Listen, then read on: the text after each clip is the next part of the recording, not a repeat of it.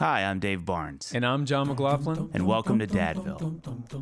Dadville is a podcast where we talk about life, love, and the pursuit of awesome dadding. It's funny thoughts and deep talks. So please enjoy your time here in Dadville and enjoy this episode with Very deep.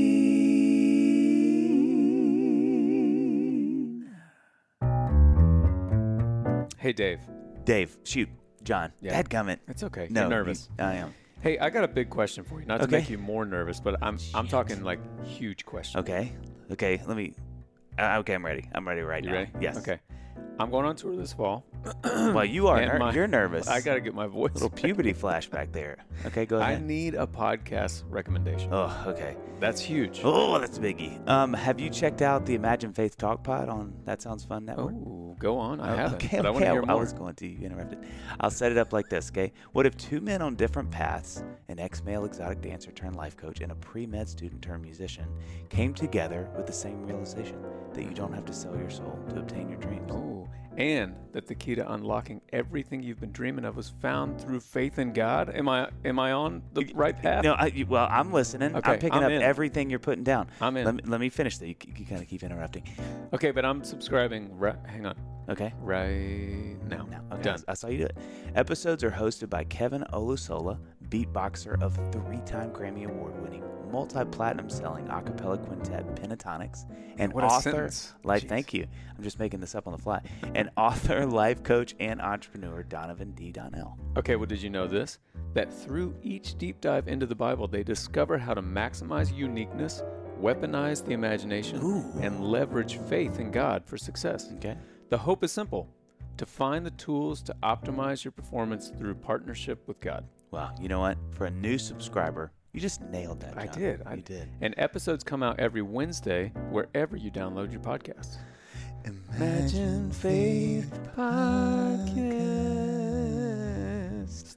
Man, that was good.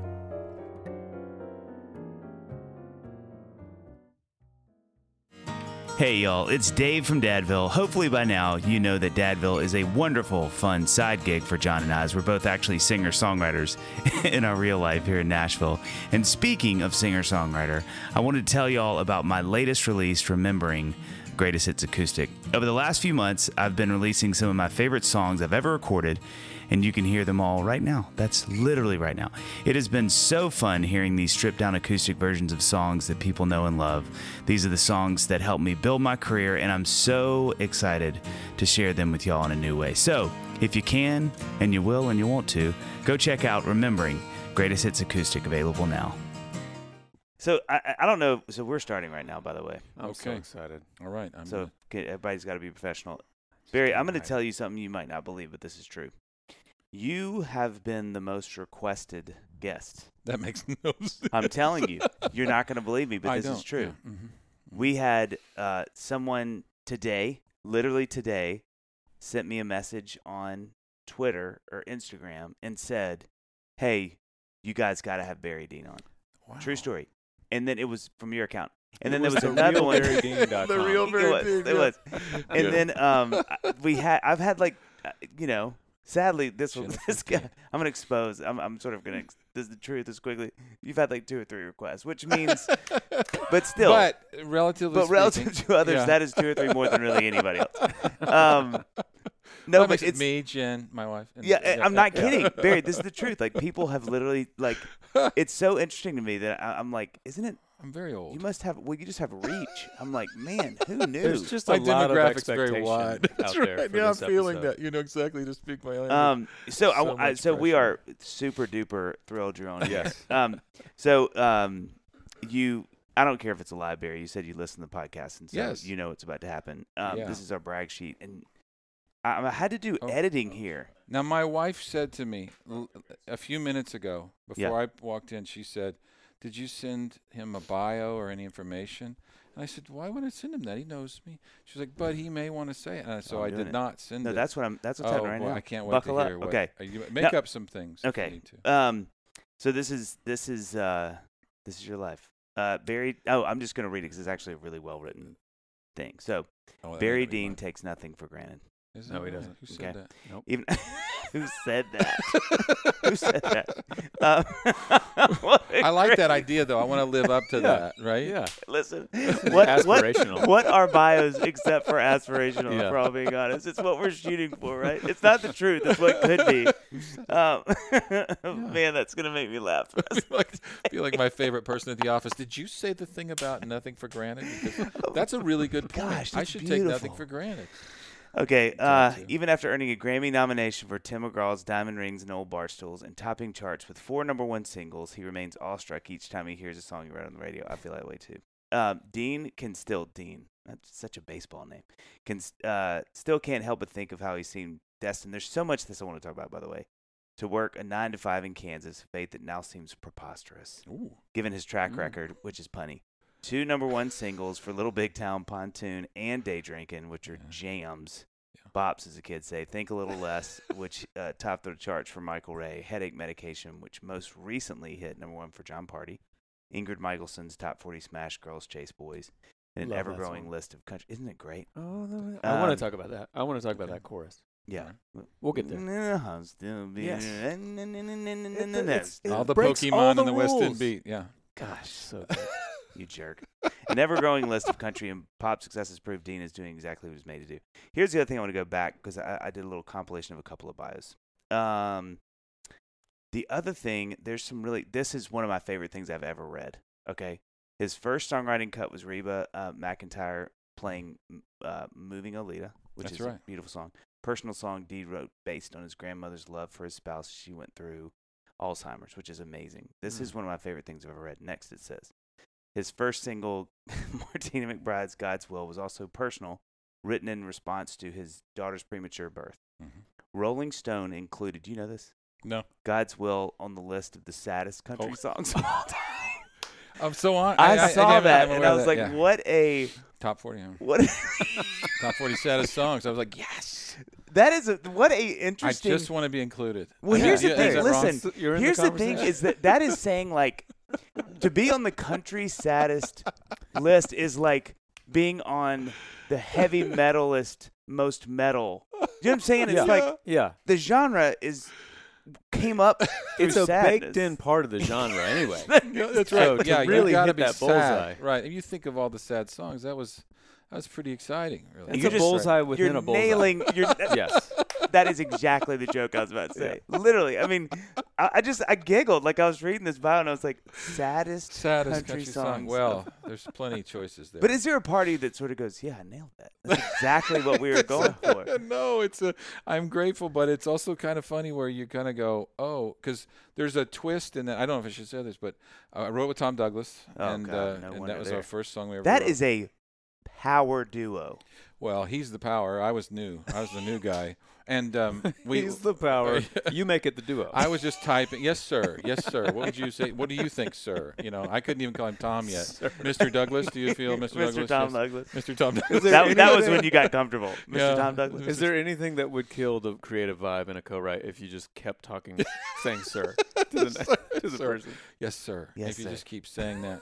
and you know, like Jaron writes with Tom, and he has no problem with that. He'll Oh, just laugh right at you know. But Mhm. but I'm still pretty. Uh, I think everybody knows pretty deferential to Mr. Douglas. Oh and, my uh, gosh. I call him the maestro most of the time. Yes. Maestro. You know, it's easier because you go, I'm at respect, but it, it, I don't and know, he's got for people who are listening who don't know about Mm. Tom Douglas, um, he's just he's like he's he's one of the goats of Nashville yeah, he is. songwriter. But he's got that special that's on Yeah, Peacock or yeah, or Hulu. I can't oh, remember. yeah, one of of, one of those that's about songwriting. that is Love just Tom.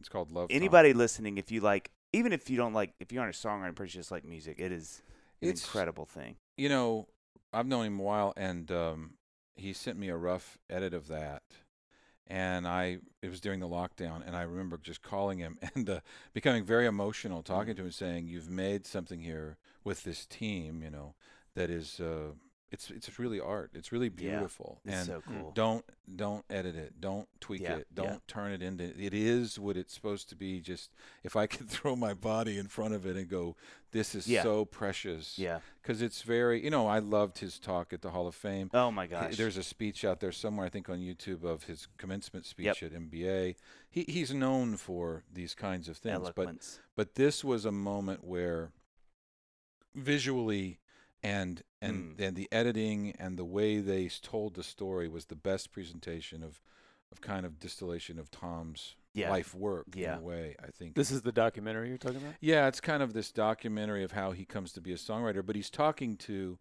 much like his speech at, at the Hall of Fame, he's talking to the young writer who says, I'm heartbroken, it's not going the way I think, why do I do this? What should I do? Mhm.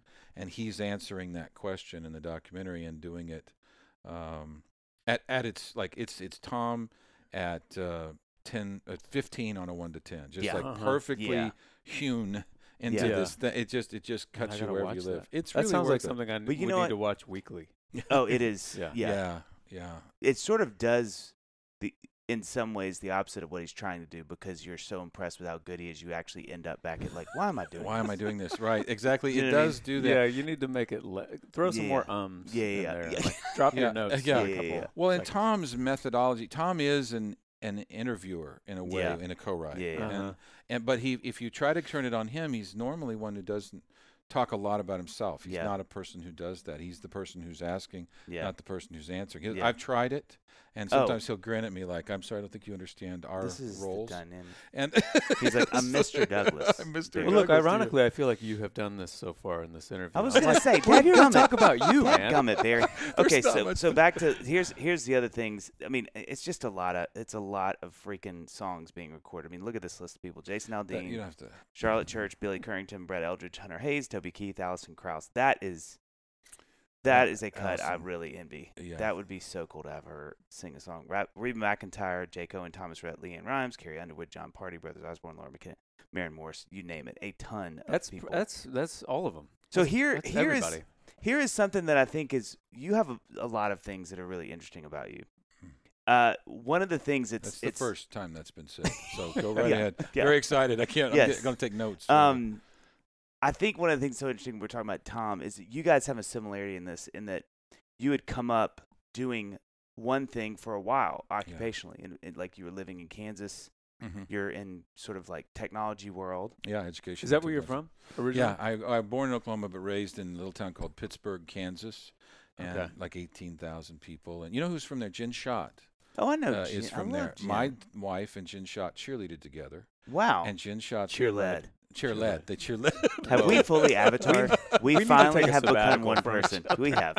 We didn't just say the same thing. We said it at exactly Same the same time, the same. It was pace. stereo for me because you're I visually and audio, auditorily, uh, however Yeah. you say that. It was this way. You know, both leaned in, m- cheer led. Yeah. and uh, and then her father was a an instructor and taught me when I was young. So Oh, cool. so yeah. What was it like growing up in Pittsburgh, but not that Pittsburgh? That- That's a thing that Very stays different. with you. Does Yeah, it just very have an asterisk on the city sign?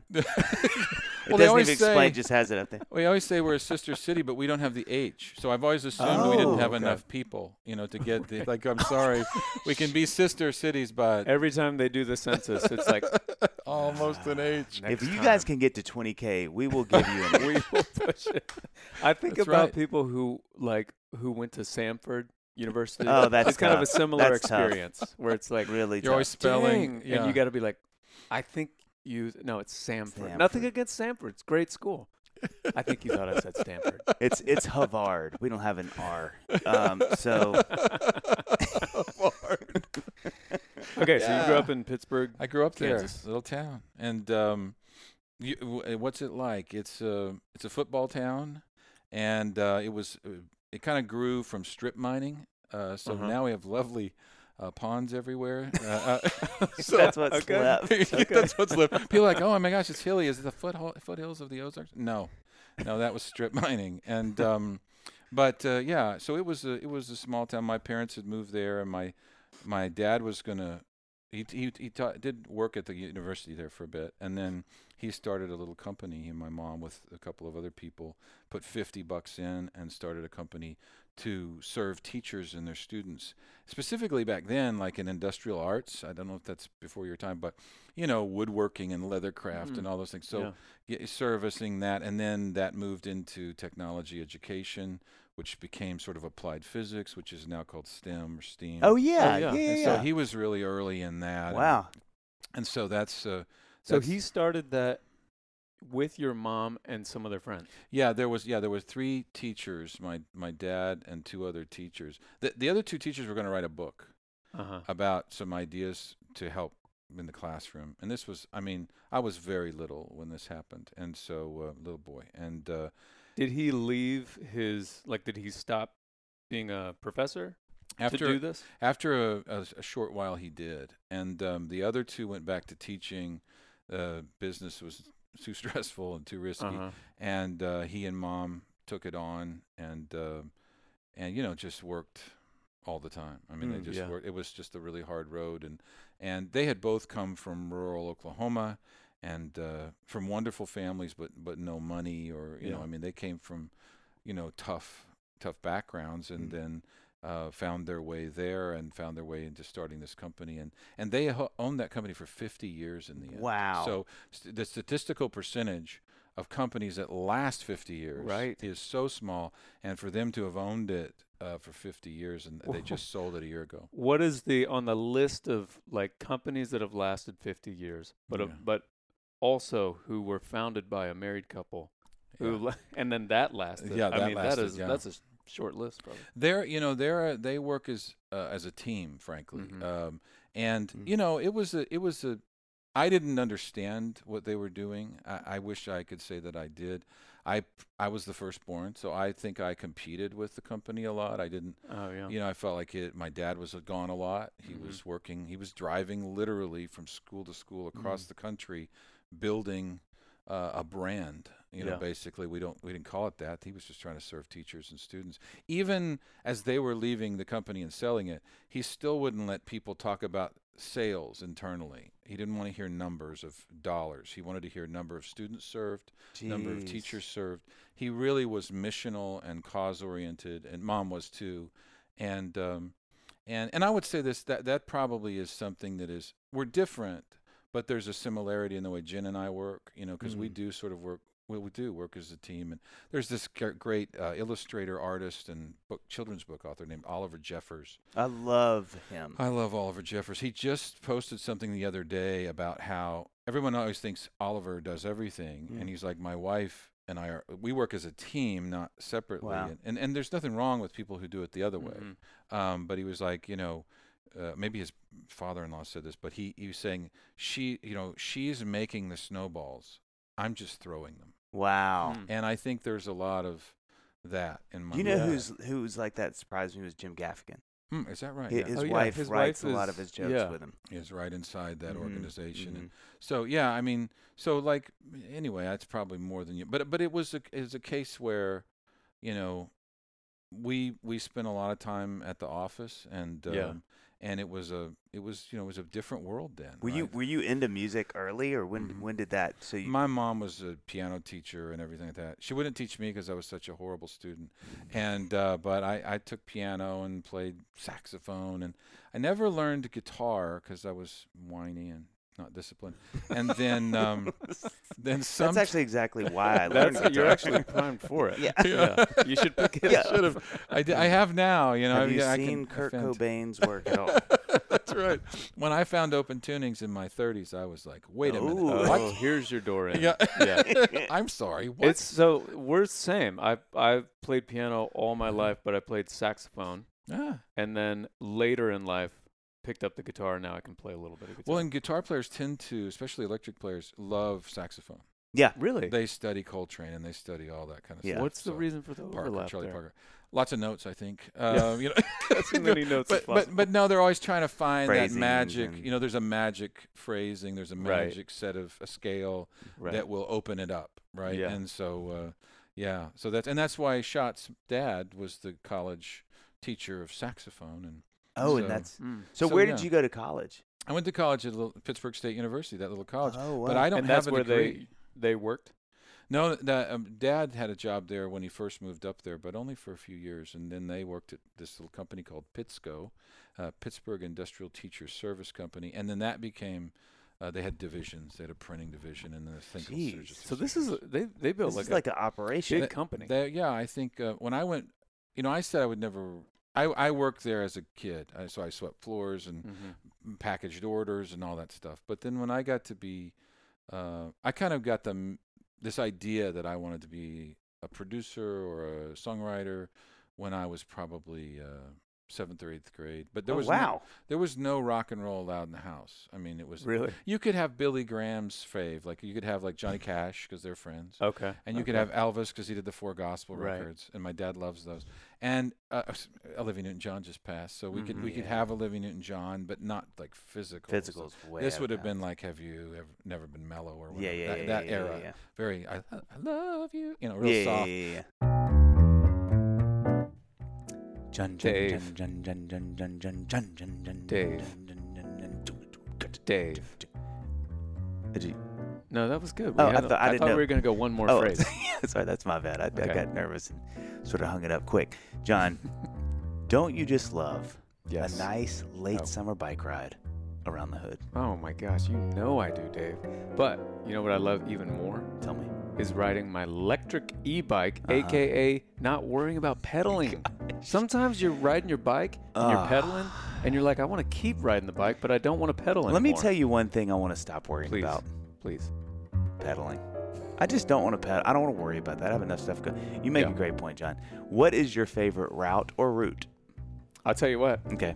The other day, Mm-hmm. I uh, it was a Sunday morning actually, Mm-hmm. and I, I went on a little bike ride. I had a little coffee Ooh. in my hand, and let me tell you what was so Risky, great about that. Yep. It's risky on a regular bike, but on my electric Say e-bike, it. Tell him, John. I didn't have to pedal, so I'm not spilling any coffee you can dedicate your pedaling brain energy. to my coffee holding energy. Gosh, guys.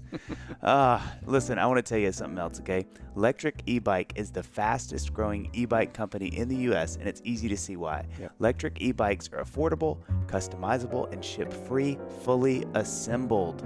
It's like getting a baby. They're just ready to go. They're ready to you go. don't have to put them together, okay? Yep. Plus, they quickly fold in half. No bike rack or truck required. And Dave, they're surprisingly affordable, Mm. starting at just seven ninety nine. $2,000. What? Right? What? I know. How's this company even doing it?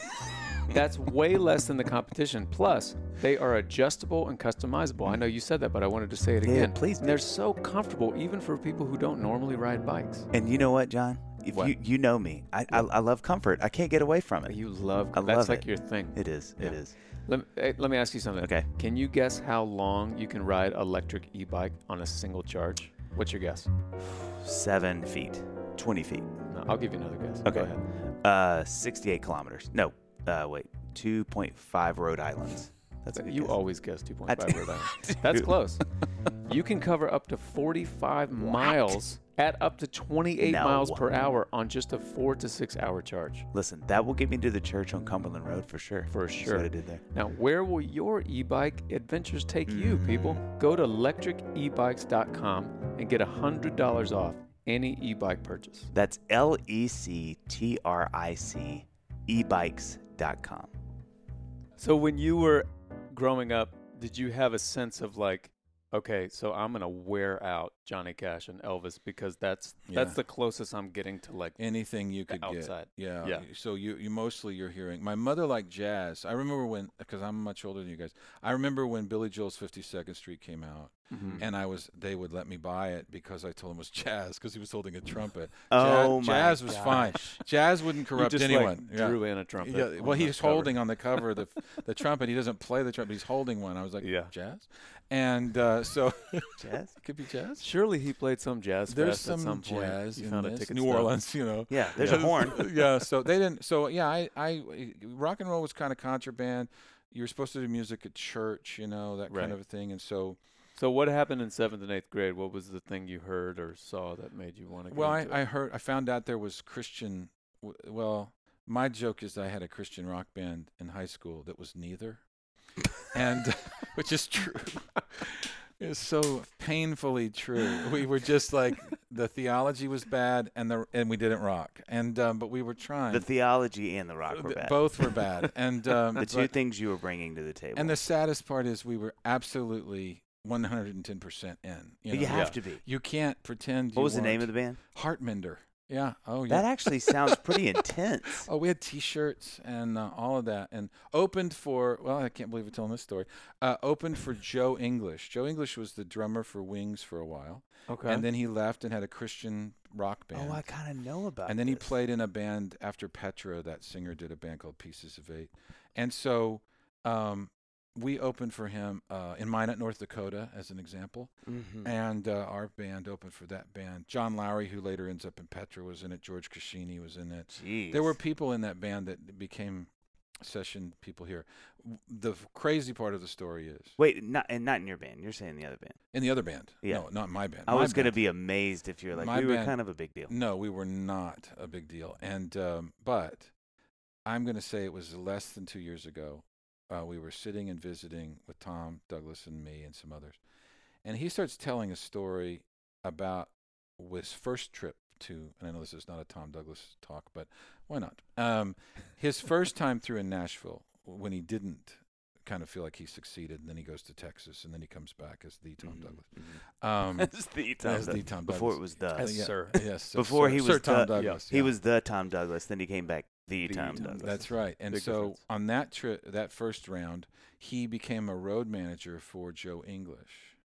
wow. And we realized that we probably were there No together. We just No. didn't know each other, but Two That's legends crazy. of country th- songwriting. but we both ended up in a very cold place uh, with this show. And so anyway, And you were playing piano? I played piano. Yeah. Did you Yeah. write songs then? I wrote kind of, yeah, I wrote some bad songs. And then I did some music like when I was I came out of high school and um I I didn't ever graduate from college. This is something I'm very embarrassed about, but it's true. And um though in my lifetime now I have like way too many hours, but I'm lacking I need to go back for a semester and do like algebra, lifetime fitness. I'm not kidding you. Life. I've been a grad assistant twice at Colorado State, even though I don't have a graduate degree. Really? Yeah, and so I Do mean, do they give out honorary high school diplomas? Surely you've Yeah, got yeah, like a cafeteria named after you or no, something. no, I they that's not how that worked. And uh, so anyway, I I did make a couple of recordings. Uh, maybe I'm 18 of a couple of Christian songs. And while I'm there, I had a girlfriend. I made a pop version of one of the songs. You know how right? Maybe not.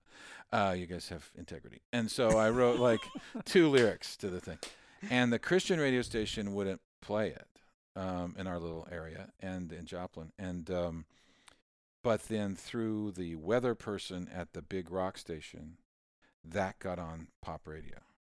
And it did a couple it did a lot of things. It made me go it was crazy the reaction. And all of a sudden I'm writing pop music and this is a big problem, right? In our the way I grew up was kind of a you know th- Yeah, that's Th- not allowed in the house. Yeah, Dancing so with the You devil. can't even bring your own record home. to Right. I mean, Petra and Sweet Comfort Band were pretty radical. You know, White Heart's pretty sketchy. Uh-huh. And uh, so you're certainly, if you're over there on the wide way, yeah. and so then, uh, so then I went to uh, Los Angeles uh, when I was pretty young. Probably, No I went to. Tulsa first and worked in the studios there. Because Tul- that is a well-worn path, by the way. Tul- yeah. Tulsa right out to LA. Yeah. Do you know what I mean? Yeah. Well, so many people from where I'm from, and maybe it's true everywhere, they'll say, I'm getting out of this town. And they'll either go to Kansas City or Overland Park, 90 minutes away, or they'll go to Tulsa, which is what I did, Yeah. which is 90 minutes away. And um, you're like, so close, and yet no. Right. Right? Yeah. okay. I, I see where you're going with get out of this town, but I don't understand how being I'm going to get out of this town. Technically. technically. Yeah. I'm going to go to Springfield, Missouri. What are you doing over there? Well, I'm going to do anime. And you're like, oh, you know, I'm not sure. I'm going to be a runway model. And it's just like, you're so close. But, um, well, I did the So same thing. I, I mocked myself. I'm a deep sea fish Yeah, living so- in Phoenix. so I saw what my wife sent to be my bio. And one of the things she put in it to catch me was that I played for an Elvis impersonator in Tulsa, Oklahoma. True story. What? And um, so he, his slogan was the greatest singer since Elvis. And most people don't know this. I can't believe I'm telling you this. But uh, I went to Tulsa and I worked in those studios, jingles and things like that. And uh, How old were you? Nick? 19 probably. Oh, wow. Something like that. 18, 19. And, So you had the bug. Yeah, oh, badly. Music was yeah. in- was Yeah, like I was- wanted, you know, if you, again, uh, one time Trent Dabbs and I were driving back on a long road trip in the middle of the night, and he decided to play uh, 80s trivia. He had Spotify early, and so he would start them to see how long it took me to identify. And, and Uh-huh. it was, I'm pretty good at that game. Wow. Yeah. Now you hit a certain era, Yeah. And I'm the yeah, worst. yeah, But you, yeah. you get But that little, yeah. You start around 80 and, and end in the 90s sometime, and I can probably one snare hit. I can probably do it. Yeah, Wow. I can do it off of reverb. So, so you were you were like you Oh, yeah. loved music. I You were love in it. music, and I wanted to do it. So when you're out with the Elvis impersonator, how Yeah. many shows are we talking here? Are we, you on the we- road? We, never played a live show. He had already played a bunch, and we were supposed to play Vegas, but he was making records in Oh, Tulsa, okay. recutting Elvis Yeah. songs. yeah. So you were learning, and I played sax, Uh-huh. and I had like a synth stack. So I would do the chimes and the strings and the sax parts and the up a dollars, and those kinds Wait, of wait, things. wait, wait, wait. The what? The up up a dollar, up a dollar. Oh my god. so you learn, yeah, you had to. And he'd be like, oh, when I say it, I'll need, and then ching, ching, ching, ching, ching, ching. You know, you just do that little, because he had a real piano player. He had a band. He had this oil guy who was backing him. It was completely whack. And um, after a little bit, uh, I just realized this was not. So probably- then, but then you go to you do go to L.A. I did go to LA, yeah. And how long were you there? Less than a year. And uh, Doing trying to do music and stuff. Yeah, and it wasn't bad. I mean, it was. I don't have a bad story there. Um, I did run out of Brave, you know, but that wasn't anybody's fault. You know, I, I, have a, I had a counselor once uh, who kind of really saved me in my uh, 30s, and he said, "Creativity is just an act of courage." That was his Mm. phrase. man. And so when I look Good back word. at I see that. at that guy, uh, me in L.A. Uh, literally, Barney's Beanery. Uh, Yeah. Thanksgiving morning, I went there and had a bowl of chili for my Third lunch. Street Promenade. the one uh, in West Ho, West Hollywood. Yeah. And uh, so I was sitting there. Haven't been back, but I drive by it when I'm in L.A. and I Mhm. Call one of my kid, my son, and say, "Guess where I am?" And he'll say, "No, don't quit till you're winning." And because it it really was a case where, and the world has changed, and my parents have changed. I mean, you know, my dad's a big fan of Clapton Unplugged, and Uh-huh. you know, it's it's nothing like it was. But in that era, it's kind of hard for everybody to figure that out. But it was really seen as a really scary thing to go off and go Yeah. into the rock and pop Yeah. world, Right. and that was secular as compared to religious, and it was so it created a real divide. And um, so did you go into it sort of like on guard? You know, no, like I- you're going into the well, den. No, it was more like I wanted to be there. That's where Uh-huh. I wanted to be. What what was what was the pop that was happening in L.A. at that time? Oh, that would have been. Um, well, you, Petty was starting to. Br- I mean, Full Moon Fever comes out Oh, okay. before I leave, and uh, um, I'm trying to think of what else. Scritti Politti, and it was no, it was after Scritti, but like Rick Astley's Okay, on out okay, there. okay. Prince's uh, Sign of the Times had already happened, but Lovesexy hadn't happened yet. Black Album happened, Mhm. Depeche's Black Album. Um, Bad is out Mm-hmm. but dangerous is not. So Yep. so it's right in there, late '80s and um, or mid to late '80s, probably '88. Something like Okay. that. and um, and I went out, and frankly, you know, I I went to Dick Grove School of Music for a while, and uh, met some people, and recorded some things, and had some meetings, and they went well. And um, this will sound crazy, but that probably created more pressure in me than um, than failing. I was kind of prepared for rejection. And then it Mhm. kind of worked. Yeah, because the truth is, and you know this, both of you, you know, success is stressful, Hmm. and success puts weight on a situation that failure doesn't. Failure is actually very clarifying. You Mhm. know right where you are, you know who your friends are, and you know what you don't have. Jeez. And so, you know, but when you suddenly have any kind of success, if it's, uh, if the person, you know, mine, I'll talk about myself, if I and I was not sorted out, I didn't have my own identity sorted, I didn't have my Right. own uh, issues sorted out, then suddenly you're putting a lot of weight on something that can't handle it. And I think in retrospect, that's what went down. Wow. So anyway, I had Thanksgiving lunch and then decided, you know what, I'm I'm gonna go. I'm gonna leave. And and where'd you go? I went back home to Kansas, and uh, went to college for you know there. I didn't graduate because I got a job opportunity about a year later. But where'd you but- go? Where'd you work? What was the job? uh, the job was in Colorado, Western Slope, uh, Delta schools. Um, there was a man from Pittsburgh, Kansas, named Mike Needon, and he was he was kind of like a second dad to me as well. And and he he went out there and he'd come back to re- find teachers for the school district, and he was a real leader in this what is the STEM world now, where your hands on, minds on, that kind of a thing.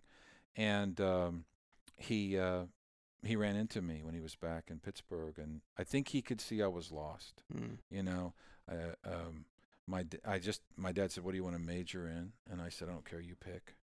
Wow. And so he picked printing management, and now I think he and I both would go, "Hey, what's up with this kid?" but back then, So it was that so did you go back? Not just going back home, but did you go to college because you were like, well, this is something that you're just supposed to do right now, or Yeah. was it like I don't know what to do, so I I'll go gave to up college? music. I gave up everything music, and thought I'm just going to go to college and get a job, and you know, be normal. And it didn't matter what that was going to be. I didn't think I didn't have a plan. I didn't really Yeah. have any plan, and um, so I sold everything except I kept a four track, a drum machine, and a uh, my DX, and um, Mhm. one of one of them, and um, and then I put them in storage, and I went to school, and then I got this job working with a school district where they were innovating new ways of doing again for ease of descri- description STEM. They were Yeah. they were going how do we and they were and it was and so he was like I know you don't have your degree but you need to come out here and we're going to put you in this role and you're going to help us help Wow. kids. And I had never and again that's very adjacent to what my parents were doing. You see that.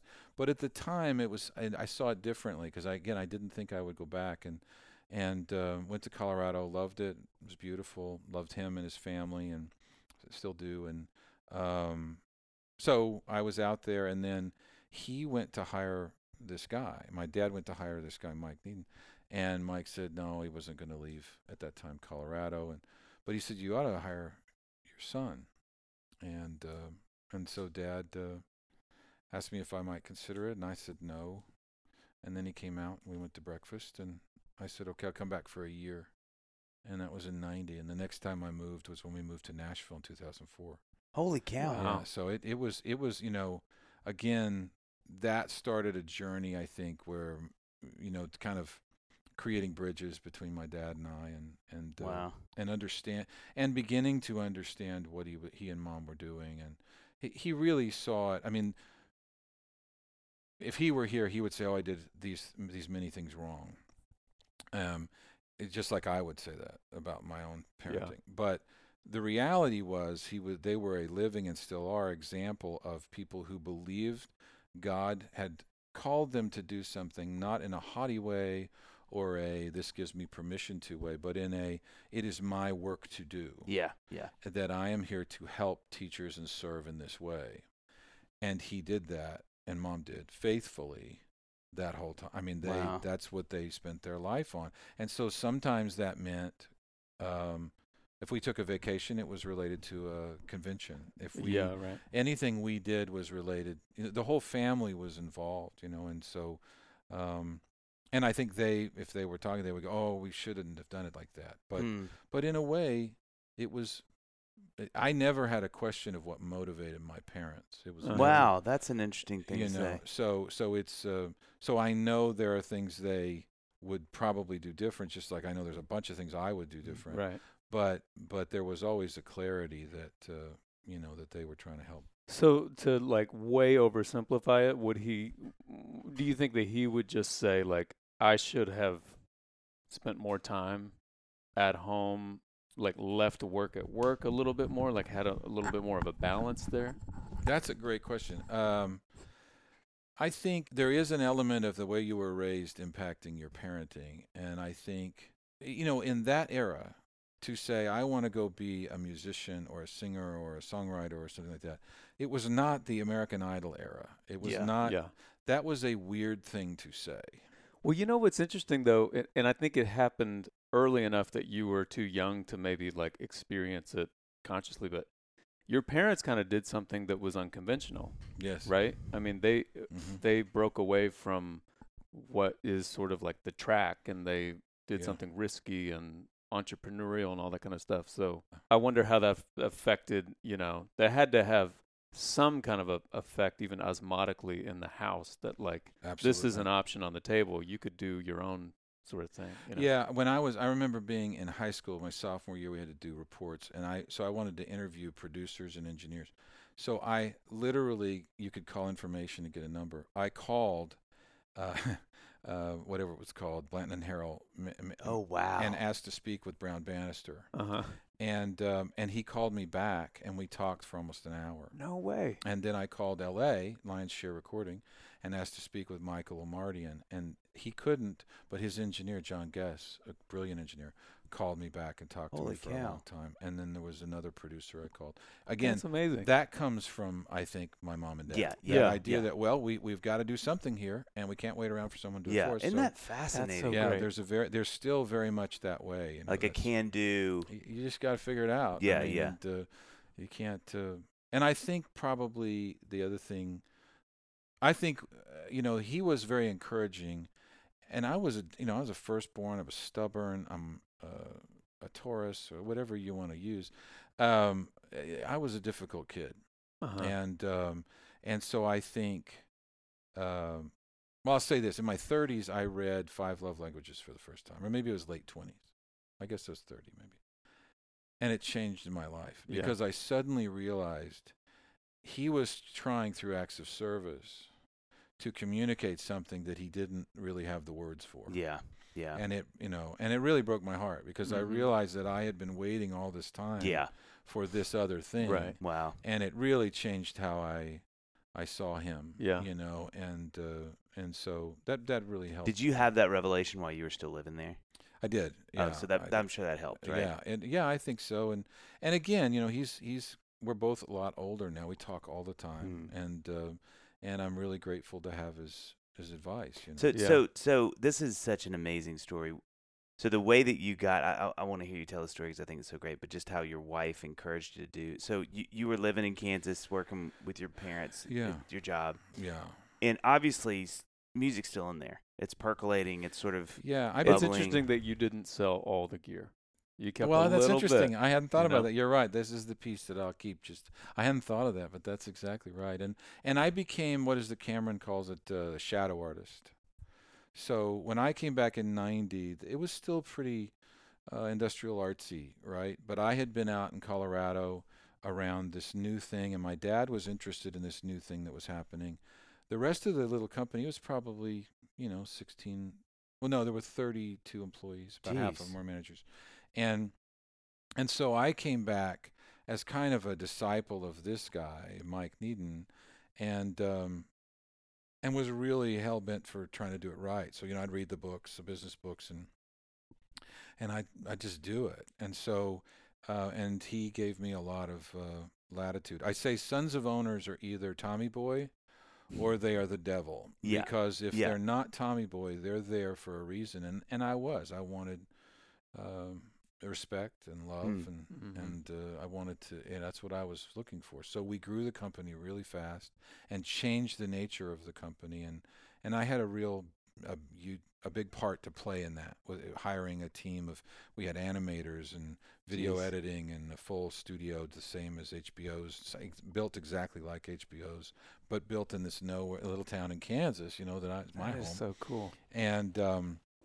so we built the company up and um, but then there was this question always you know in the back so i would buy gear when i would fly to la or something i'd buy different things that i couldn't afford when i'd been there the 1st Uh-huh. time you know and and slowly by slowly i'm putting stuff together and then there was a young christian artist uh, in our town and uh, she needed a place to record, so I let him use that, and I helped with that record, and and she got signed to Gotee and did some. What was her name? Jennifer Knapp.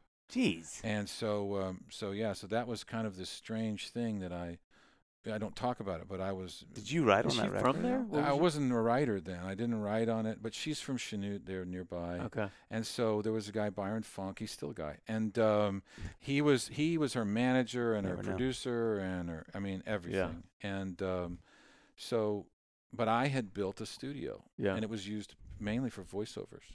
Uh-huh. but it had you know It had gear. 24 tracks and tons of gear and Neumann's and I mean it was wow. built like a guy who's a shadow artist, right? Yeah. You know, so if Well, I bu- built like a guy who wants to call and talk to an engineer. yeah, and so that's right, that's right. So I I did say to him, you know, if you needed a studio, I know that there's a studio and you could use the studio.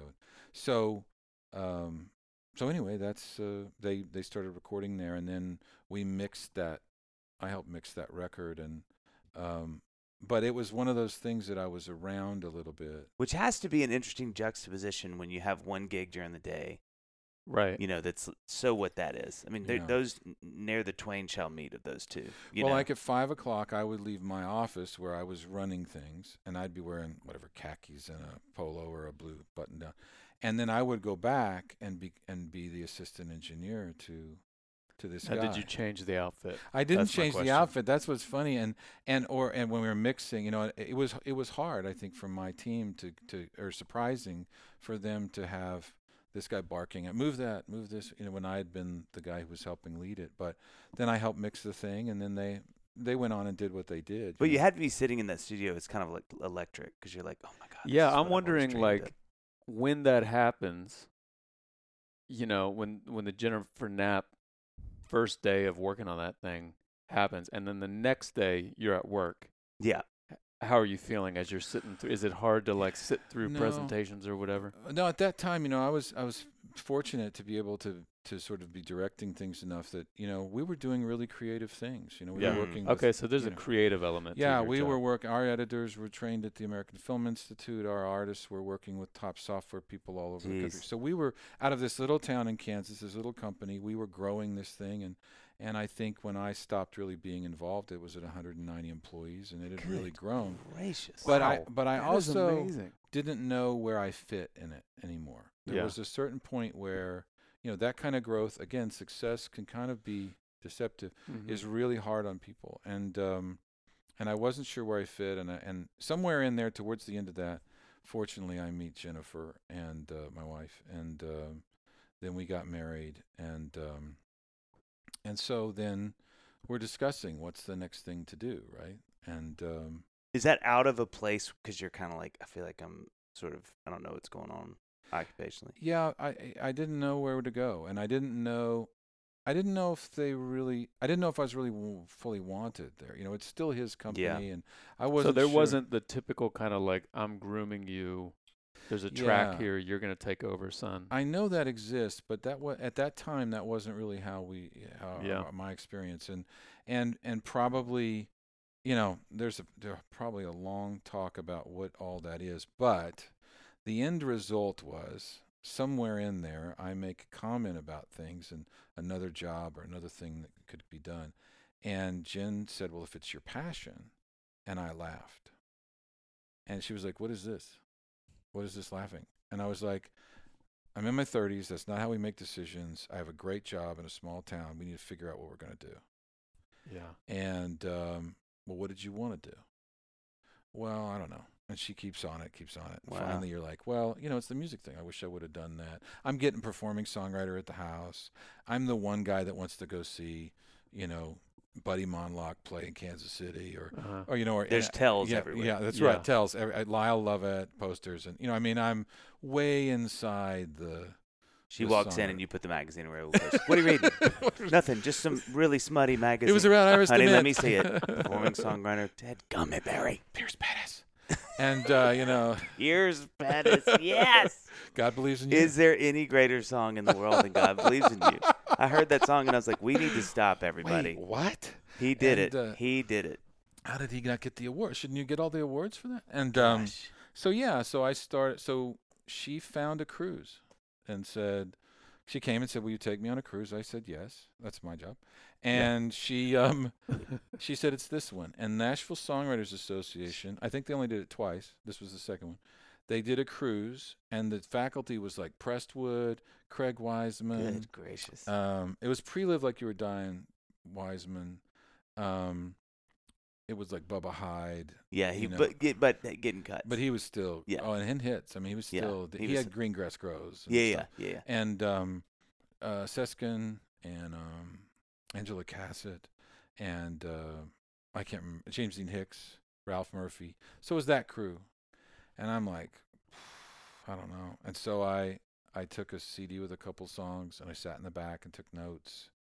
And then the last day, uh, uh, two of them came over and asked me to play a song, and so I did.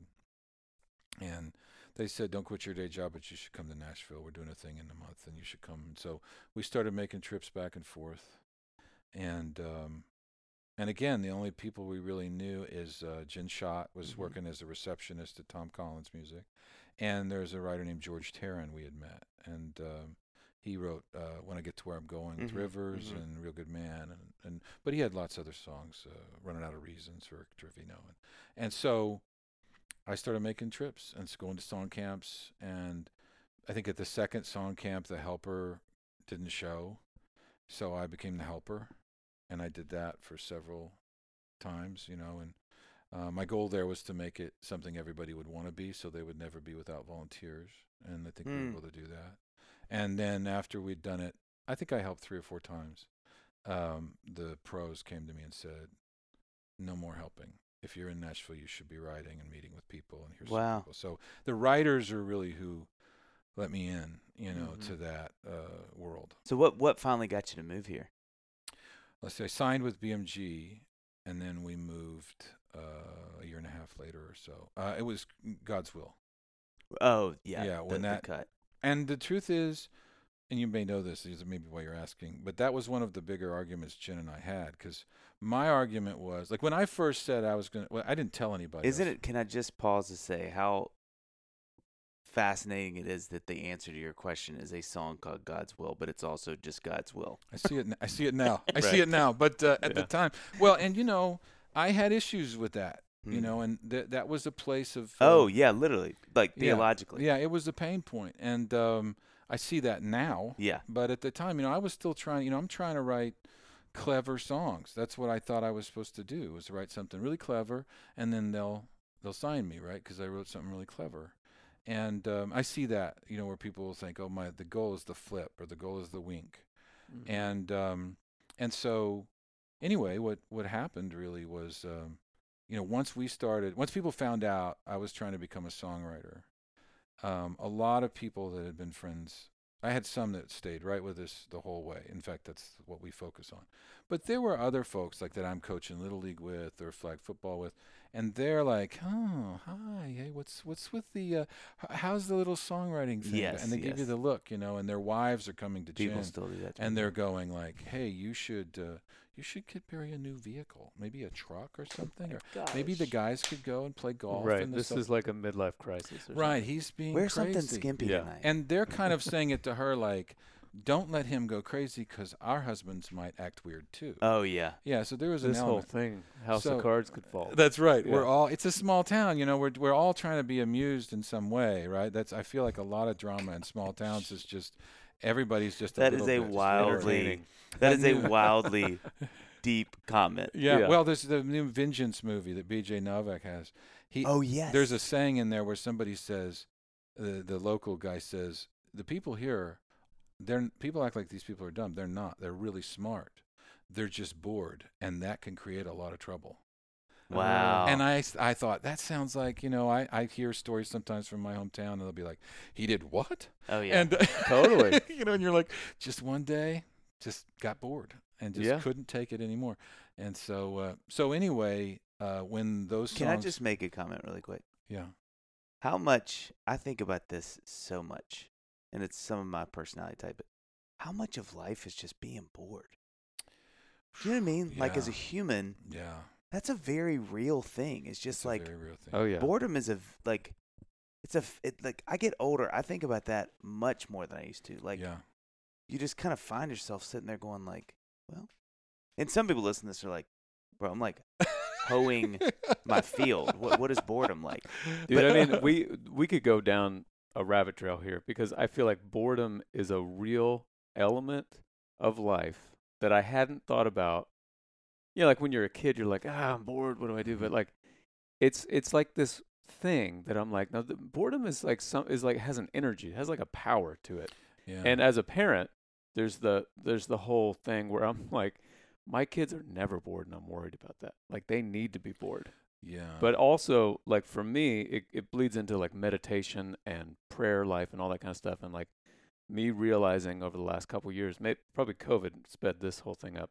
yeah. With like, I am so terrified of just being alone with my thoughts, and I gotta like confront that and like I gotta get comfortable with it. I gotta lean into it. But that's a whole. We could go down that whole road. Those are know. great points because there is this element of time that is unstructured Yeah. can be boredom or it can be play Hmm. or for some people that structure what what we might version as boredom is actually safety mm-hmm. because for some people that the fact that it doesn't change and that we always do this thing on this thing and that's all we do and you know I don't want and I'm not that guy but but I have fr- friends that are that way and you realize oh we're looking at the same thing through completely different lenses Right. and it really is it, there's an interesting study there I think you're right of of like when is boredom turned into uh, f- space for children for uh, you know unstructured play and for having to create your own toy out of a thing. Right. You're gonna make your There's a world. muscle that I, as a parent, I'm like, I'm letting it atrophy I to d- my I kids' detriment. I you doubt know, it. I doubt seriously either one of you are harming your children in any way or in any way that is. We all make mistakes, I think. Right. Yeah. But I don't think there's anything going on that's. I don't think they'll be lesser for anything. And Oh, I think, Barry, you're sweet. No, I, d- I, d- I, d- I think it's a huge fear. You know, I mean, uh, Oh yeah. at least for me, it's uh, There's there's just to, to your point, John, and and we can move on after this. It, it's sort of it, you said it better than I can. It, it there's something there's just an inordinate amount of uh, downtime slash boredom as a human. The existence part of human existence is really interesting. The older I Mm. get, like, and I and, and and all that to say, I have a lot of empathy for people who make bad decisions because they get bored. Like I find the older I get, I'm Yeah. like, Yeah. I sort of get how somebody could go crazy if they've sat around long enough or feel like they don't have a purpose or Hmm. their job is not giving them some sense of direction or, or, or meaning.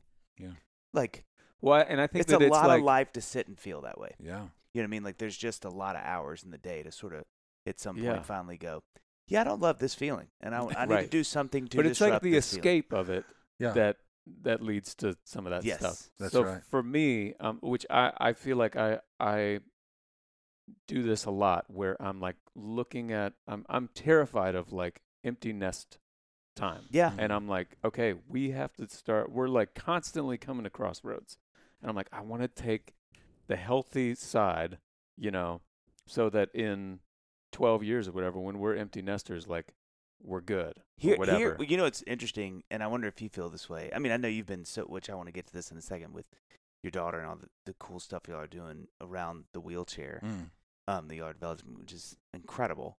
But so I know you've been busy doing that, but I mean, I do think what we do for a living, be it the artistic part of our lives, the songwriter part, which we all do. I, I have my hope. I've I've thought about this a lot, John. My hope with my life is that I'm so well acquainted to the rhythm of that life at because there's there's weeks Mhm. like if you don't book and you know you aren't working on the project and you don't book like stuff and your kids are not super busy.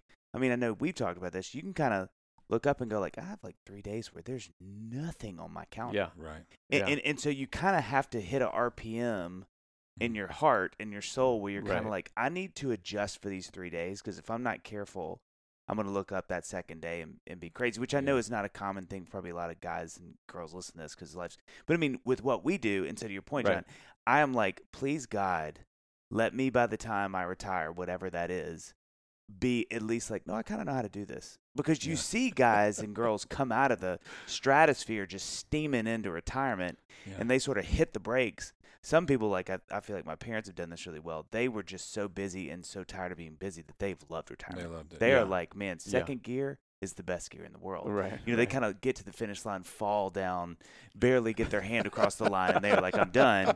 Now I can retire. and I can enjoy Yeah. that. But I think, you know, there's a lot of people who come in screaming and hit zero so quick that they kind of go crazy in a year Yeah, or two, you know, that's or right. they get For another sure. job. Oh, or they, yeah. you know, they're See it all working that that transition is is tricky. I think. and so I think there is Yeah. something that I hope, I hope that we that because of what we do and we're intermittently retired for a couple days at a time Yeah. you Yeah, yeah, know, yeah. every month Yeah.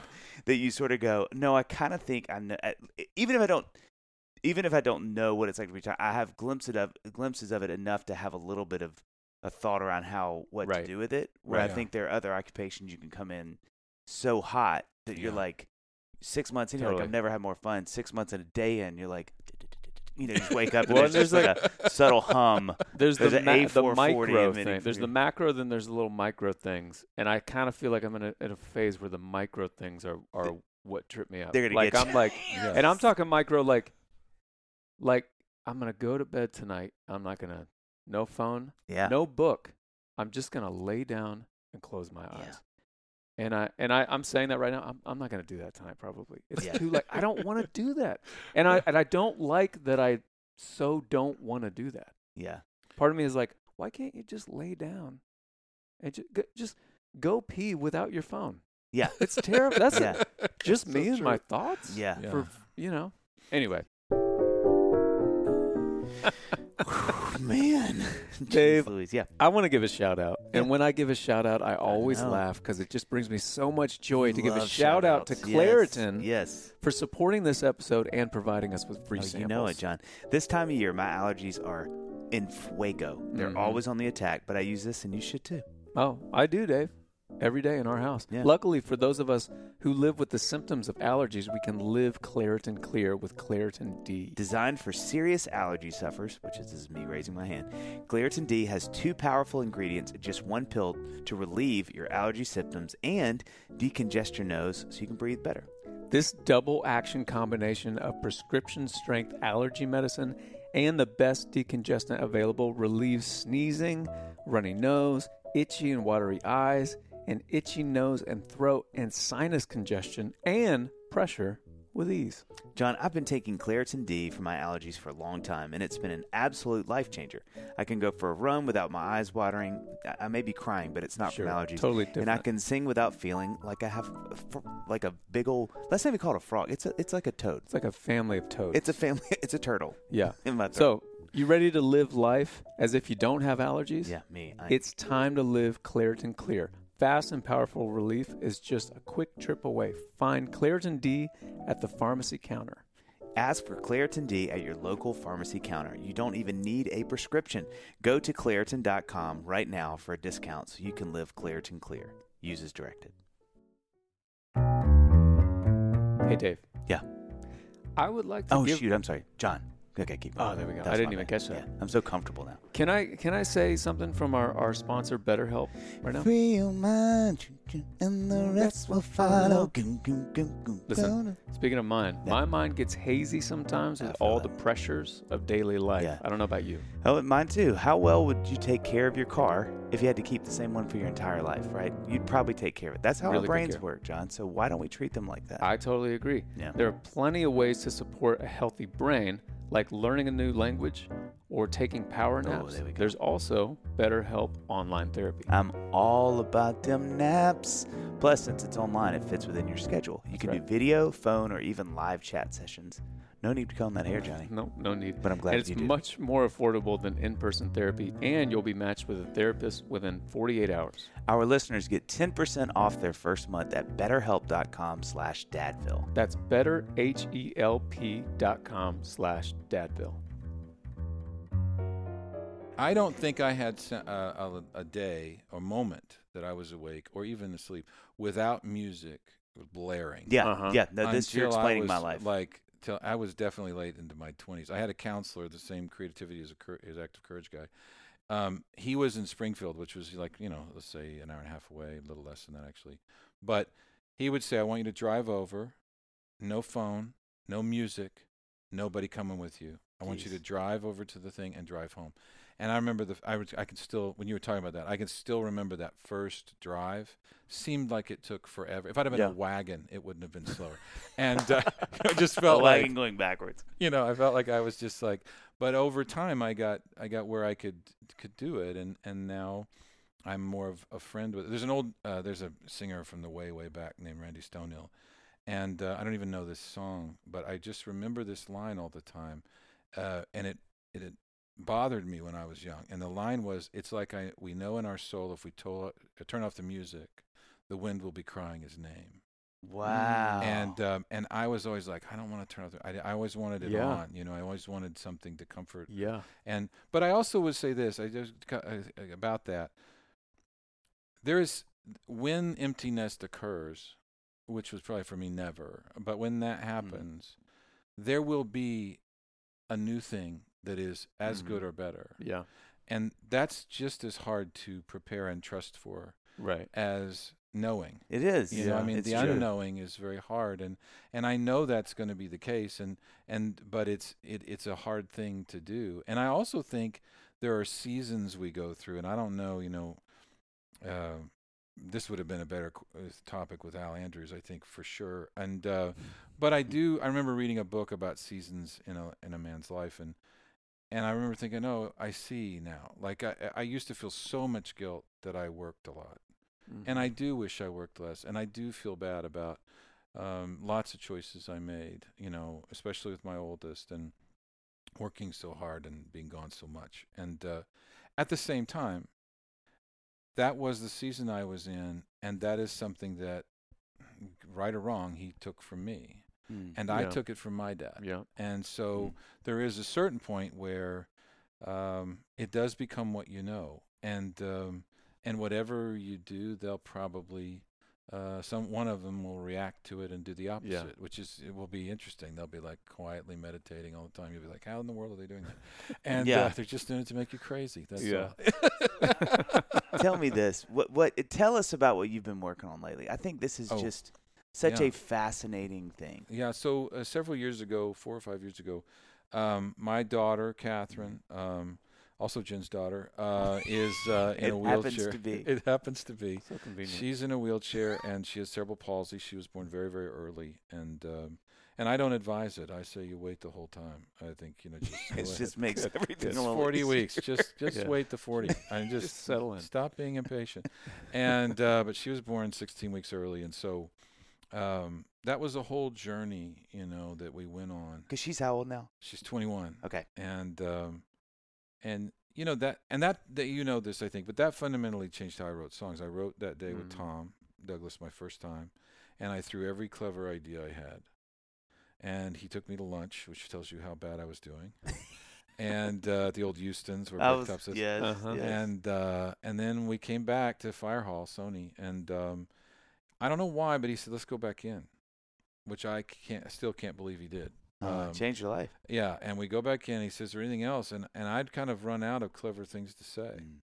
And um, but when Catherine was in the NICU in the middle of the night, somebody had said, well intentioned, as we were walking back in that NICU uh, in St. Louis, um, somebody said, "Well, we don't know why it is, but this is God's will." And on the walk in, I said to Jen, "Oh, look, there's God's Isaac, and there's God's." Mm. And she said, "Careful, you know, like where are you going with this?" And so that night, I wrote. Um, why does this bother me? What am I wrestling with? And I had grown up, you know, I'm very fortunate. You know, I grew up in a in a, a home where you know faith was a really big deal, um, maybe even too big of a deal if that's possible. Mm. And um, somebody, uh, Natalie and I joke, Himby, you know, that I'll say it started Pentecostal, but was more charismatic because Pentecostals kind of cry when they pray, and and charismatics kind of claim things, and so it was a little more of that. And uh, but but I grew up in that environment, and so sometimes it was used a little flippantly, Mm, maybe yeah. the will of God. And uh, eh, who am I? But uh, but it felt that way, and I had some issues with it, and had lost some friends, and had some things that were I had not sorted. Yeah. And um, so I wrote that night because all you could do, you sit there all night in this NICU in St. Louis and just write and write and write and write.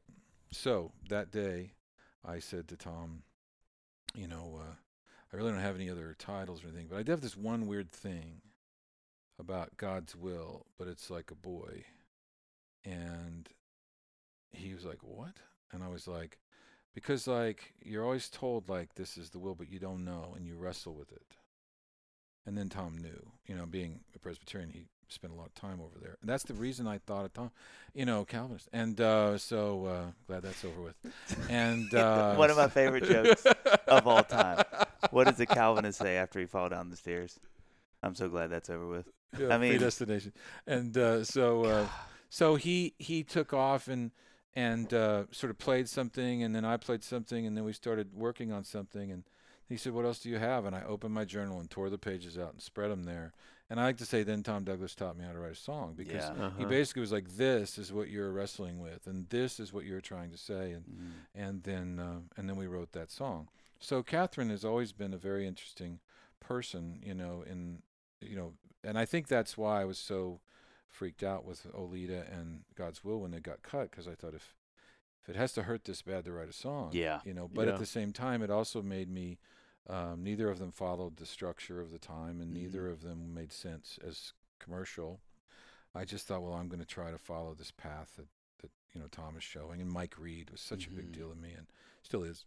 So anyway, flash forward. Um, Catherine's getting older, and Troy Verges, I think you with Uh-huh. Troy quite a bit, and um, or did, and uh, Troy is amazing, and his mother is amazing, and she had, uh, I think it's Guillain-Barré is how you say it, and so she was in a wheelchair. She'd never been in a wheelchair, but suddenly she was in a wheelchair, and she took a ramp, turned just a little too soon, and threw her in the street, and it hurt her, and and so it really was horrible. But she had the same kind of chair my daughter had.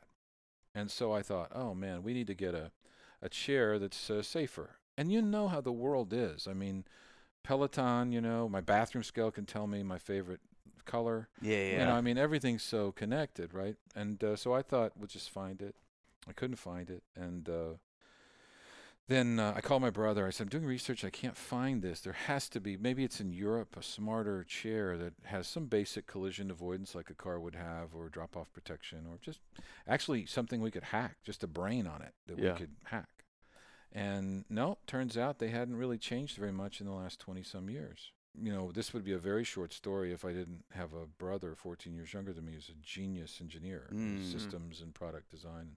And um, so he and I talked, and then he built a prototype, and and it worked.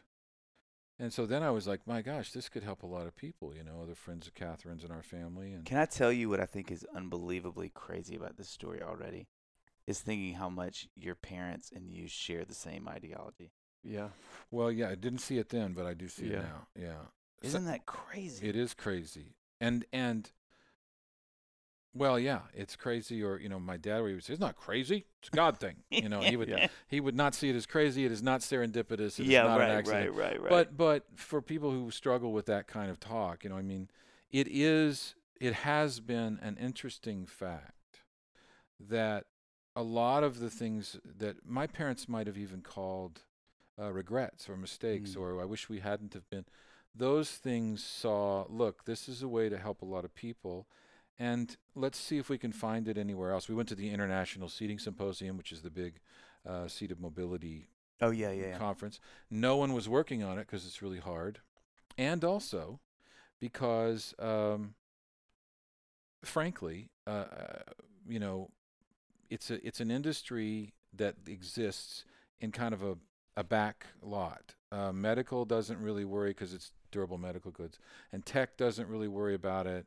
And uh, you know, so it's kind of over here. Even if you're getting your degree in physical therapy, you might spend five years on your degree and only spend five hours on wheelchairs. Yeah. And if you think about it, there are lots of people who, you know, work with a physical therapist. Oh, we'll get you back playing golf. We'll get you back to normal. We'll get, you know, physical rehabilitation back to normal. Right, right. Yeah. What happens when you're Catherine Dean and you had these massive bleeds in your brain when you were 16 weeks early? And you will improve, but you will never be, quote, back to some s- stereotypical normal. Um, that's a different approach Yeah. and very important. Um, and so Jared just, you know, we were able to see a prototype that worked and and so then I was like, "Oh my gosh, this this could help a lot of people." And we really thought we'll just do the legwork on f- sorting it all out, get a little, uh, you know, c- file a few patents, and then we'll um we'll go to them. They'll be thrilled. Right? They'll be thrilled. The industry will be thrilled. and um and so what you learn about that is that the industry and I'm not talking about people who are working at everyone in the company, but I'm saying at the top level, at the C-suite and the core of why an industry exists. um, th- they weren't looking for innovation, and they w- and they don't consider the person in the chair the customer. They have a Hmm. payer code with insurance and Medicare and Medicaid, Right. and They've if- got a sweet little yeah, it's a sweet train ride. that's running. They're making, you know, depending upon what level they are, they're there's they're making about 160 percent margin on things.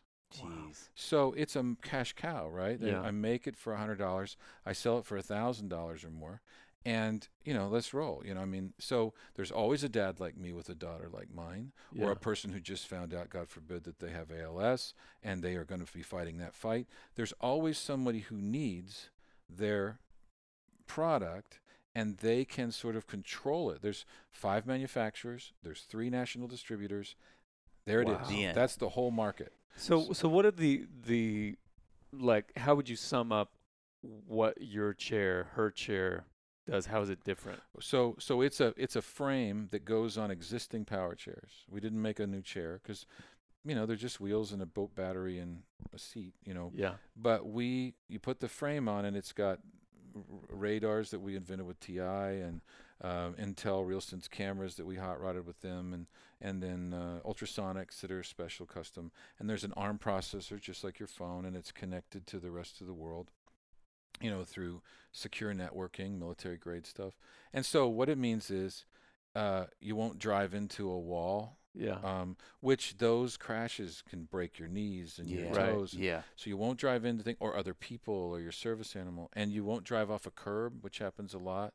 And I mean, there's there's two or three times more people going to the ER every year in the U.S. for wheelchair injur- injuries than motorcycle accidents. Holy No cow, way. Barry. Yeah, shocking. And again, I got to tell you, I have a daughter who's been in this is her third or fourth chair, and I didn't know this stuff. So I start Yeah. researching the market because of where I come from originally. Yeah, market yeah. background.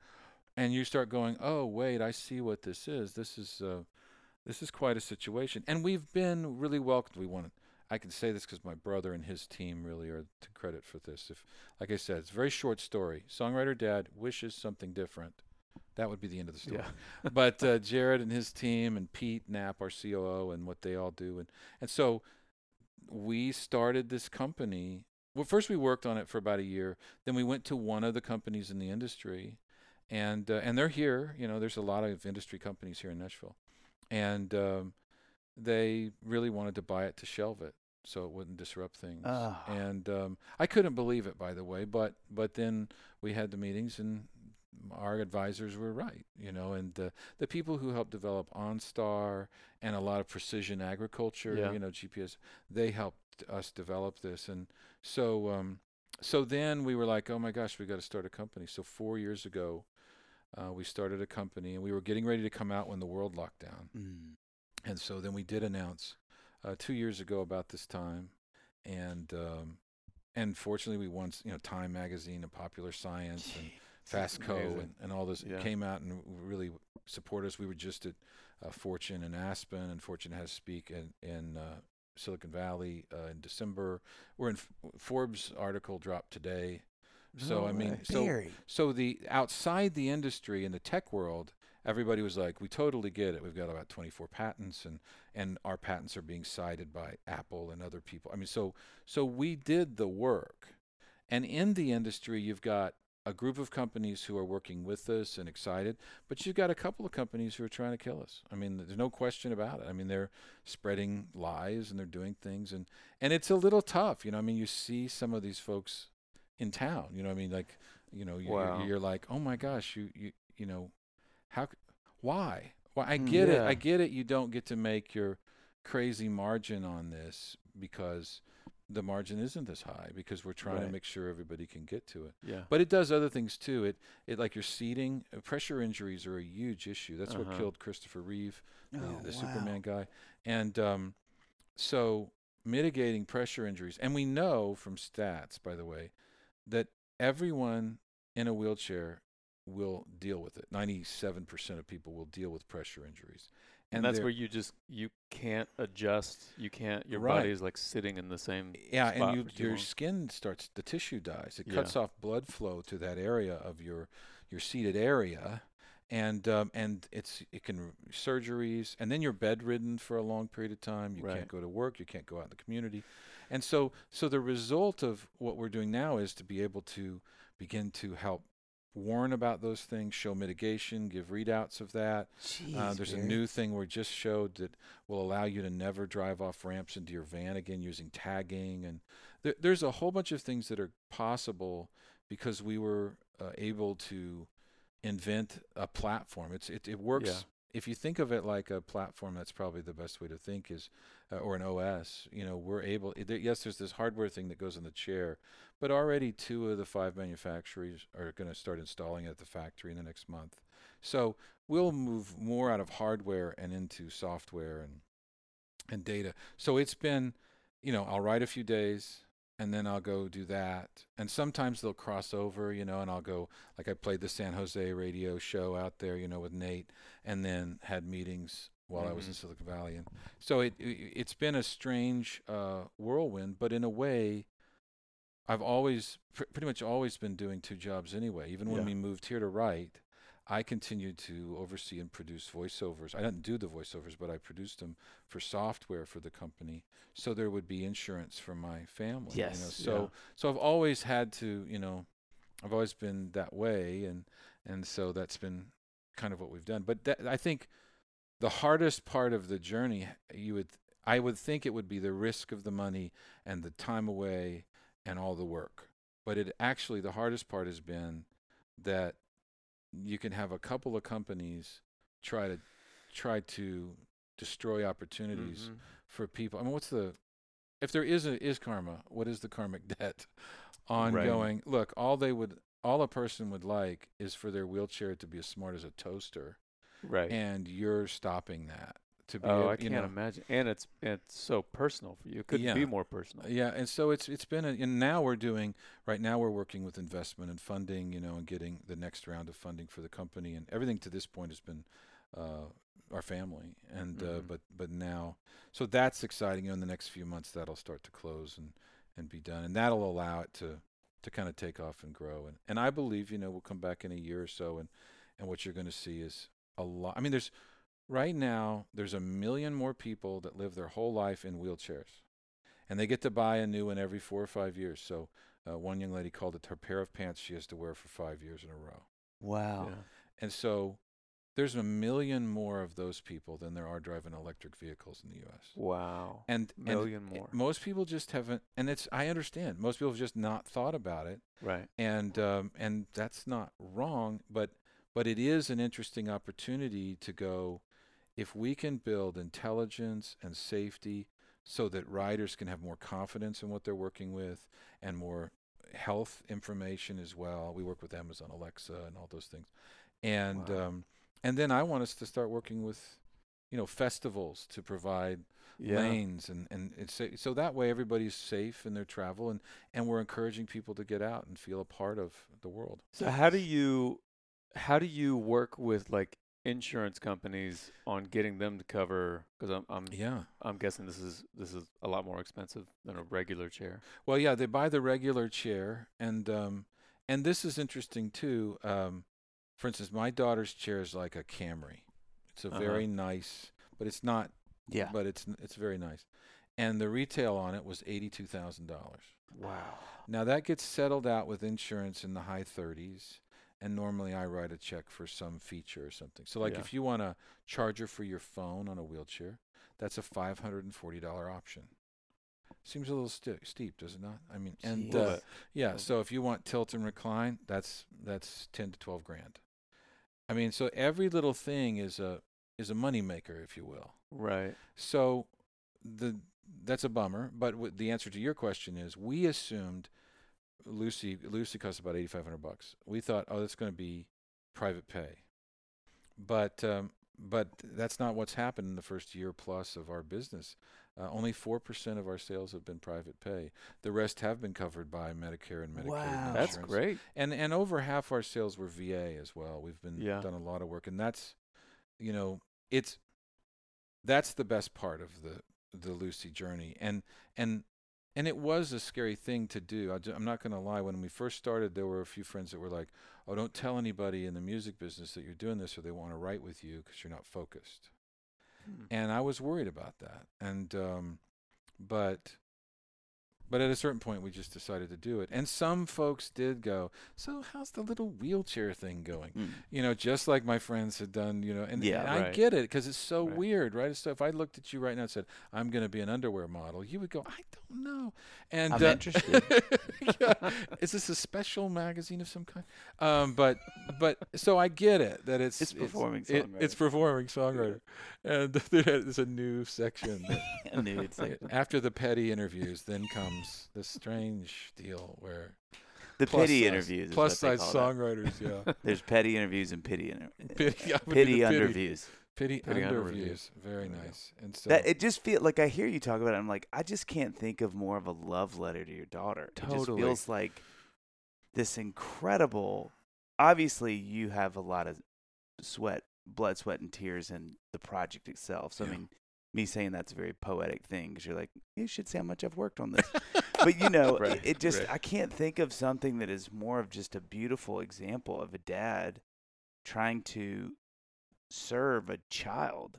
Well, and Yeah. you all we all want to serve our kids, and especially I would have to imagine when you have a child who is dealt the hand that she's dealt, yeah, you want to help all the more.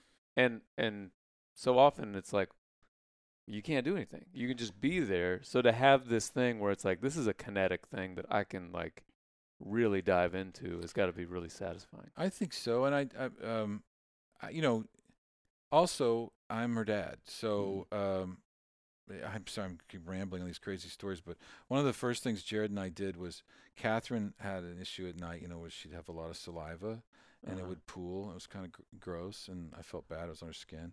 So I said to him, "Could we make a pillowcase that would wick like ShamWow it, but feel like a spa?" And my brother's like, "You're such an idiot," you know. He's he's just putting up with me. And uh, but uh, but but he figured it out. I could say we figured it out. Like when we write Yeah. a song, Yeah, I right. wrote it down for Dave. Right? It's same No, deal. Jared do figured it out. He Yeah. created these layers and and so it did it. And so it was really cool and we did them. And several people use it. I think Mhm. uh, you know, I think Sean McConnell's daughter used it. and Oh, yeah. Other folks used it. Uh, um, th- the fact is uh, that's not as big a problem now, but my daughter doesn't use it cuz it doesn't match. And that to me is the most dad moment where you're That's like so great. I saw this problem and I Right. fixed it. It I fixed it for you, honey. Here you are. It's red and does not go No. with what I am doing here. Oh And she didn't say it like that, but it, it is funny. Like so, you know, with with a lot of the things we're doing now with LUCI, um, I think she's. You know, somebody asked me how she feel about it. Mm. I'm not sure she's fully aware that it's catching her when it's catching her. yeah. What she's aware of is she's allowed to be more independent Yeah. And do things she wants and she has her freedom and we aren't messing with her chair and Yeah. she likes that yeah. and i think the seating will be the same thing she will really enjoy because pressure injuries are are a devastating thing and and so the idea of mitigating those and and making those less is uh, is a worthy thing so yeah. How do your How do your sons think about it? Like, I think uh, I'm not sure that my 13 year old thinks about it very much, uh, but my 15 year old wants he wants in the fight. Wow. So, yeah, he's um, he has a polo uh, with LUCI on it. He's Yeah. always wanting to go. He's repping. He's aware that we're engaged in you know marketing strategy. You know, you have typical marketing, but then you also have some marketing where you're trying to to deal with an ecosystem that not a whole ecosystem, but a few players that are they're bad actors. They're they're they're they're basically being bad guys in the movie. Yeah. Uh, one of my good friends, God rest his soul, but he used to always say, "I want to make sure I'm the hero of the movie," mm. Uh, and he would always kind of encourage me when it was a tough time, and I would think, "I'm going to say, do whatever you want, just make sure you stay the hero of the movie." Mm. The hero of the movie probably says he's sorry. yeah. You Yeah. know, the hero of the movie's going to admit when he's he's wrong, or he's going to not say it even though he could. Right. And it's hard for me, you know, but it's helpful to have that. But there's some people who are being bad guys. And as he became during lockdown, where I'm working in the front room and he's in the other room, he he, he took it. He's he's he wants to be a part of it. So Mm. I think if we go back out on the road, um, doing road shows and meetings. We'll, we'll probably let him go and stuff. Oh, and that's so he's, cool. um, but I think he he sees it and and he'll send me notes. You know, have you thought about this? You know, uh, so this cool. YouTuber did this. You could do that. And Johnny, Dave, Johnny, Dave, Johnny. Dave. There it is. Okay. Okay. I, I was looking for the right one. Yeah. Um, I got some bad news, and you've written a song about this, John. Yeah. I think I know where you're going with this. Would you say it? Summer is over. Thank you. Yes, I wanted you to say that. We were tangled in the morning sun. Ugh. I want to do that for years. years, John. Yeah, yeah I, I, you know, I'm looking at my calendar and it agrees with you. Yeah. I think you're right. It makes me sad that grilling season, it's almost done, John. I know. Almost well done. Hey, there. I knew you had something in there. when it comes to charred meat, do you like to mix it up, John? Indeed, I Where do, you Dave. You know that. Okay. That's why my go-to for grilling is ButcherBox. Okay. Okay, let me tell you why. ButcherBox is a subscription service that delivers high-quality meat and seafood right to your doorstep. Ooh, you now they j- could leave it on the corner, and you Well, could walk down and get it. Others may. Others may, not ButcherBox. No, they're right like, to your door. Where do you live? We want to actually bring it to Yep. you. That's why they love you, John. Is they do Yep. that. eh, This the extra step, or maybe Mhm. 20 to your doorstep.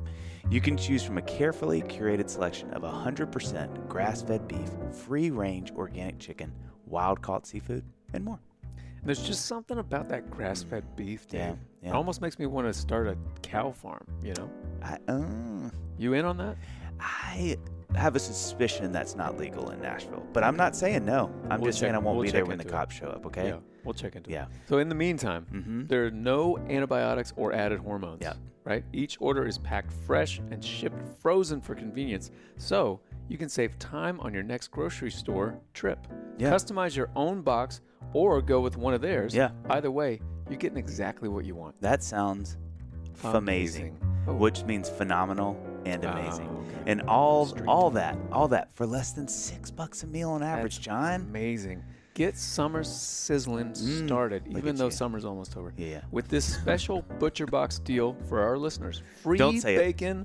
I'll say it again, Dave. No, I knew you were free it. bacon for the life of your membership, plus a hundred bucks off. hmm Sign up today at butcherbox.com slash dadville and use the code bonus100 to get one pack of free bacon in every box for the life of your membership, plus $100 off your first order. That's butcherbox.com slash dadville and use the code bonus100 to claim this amazing deal. Again, It's running parallel. it is so stinking parallel to your parents Yeah. that your son is picking up. Yeah. At least your eldest, your youngest is probably like, you know, yeah, he's he's it's like you and your brother. yeah, he's like, yeah. The, the, I'm gonna live this life. But you can at least see with your oldest son that he's going, oh, if there's a problem, you just go solve it. You, you whatever the thing is needs to get done. Yeah. Just like your parents, yeah, there's a hole in this industry we see, and we want to help people with it. yeah, You did, you and your brother both face the industry. I mean, Jen too, and went, yeah. there's a hole in this industry. Let's, She's making the snowballs. yeah, yeah, Yeah, exactly. right. She Yeah. But isn't that crazy to yeah, think about? and he's and I would say this too. The 13 year old, his nature is really. Um, they're both. I I just think they're wonderful, and of course my older son. You know, he's great, and so it's it's been a real interesting journey. This Mm. whole lockdown, and then launching the company during. oh yeah, because you have lockdown. Son older than. Yeah, my oldest Catherine. was 30. That's right. Yeah, and uh, so when she uh, when I met Jennifer, I was a single dad raising a boy, and Can we even Um, skip that? Come on. no, that's all right. And uh, so um, I've put uh, you know 28 years or whatever and 600 miles between that story um, and me. But uh, but no, it is one of those deals where you know when we moved here, we had Alex going into eighth grade. Yeah.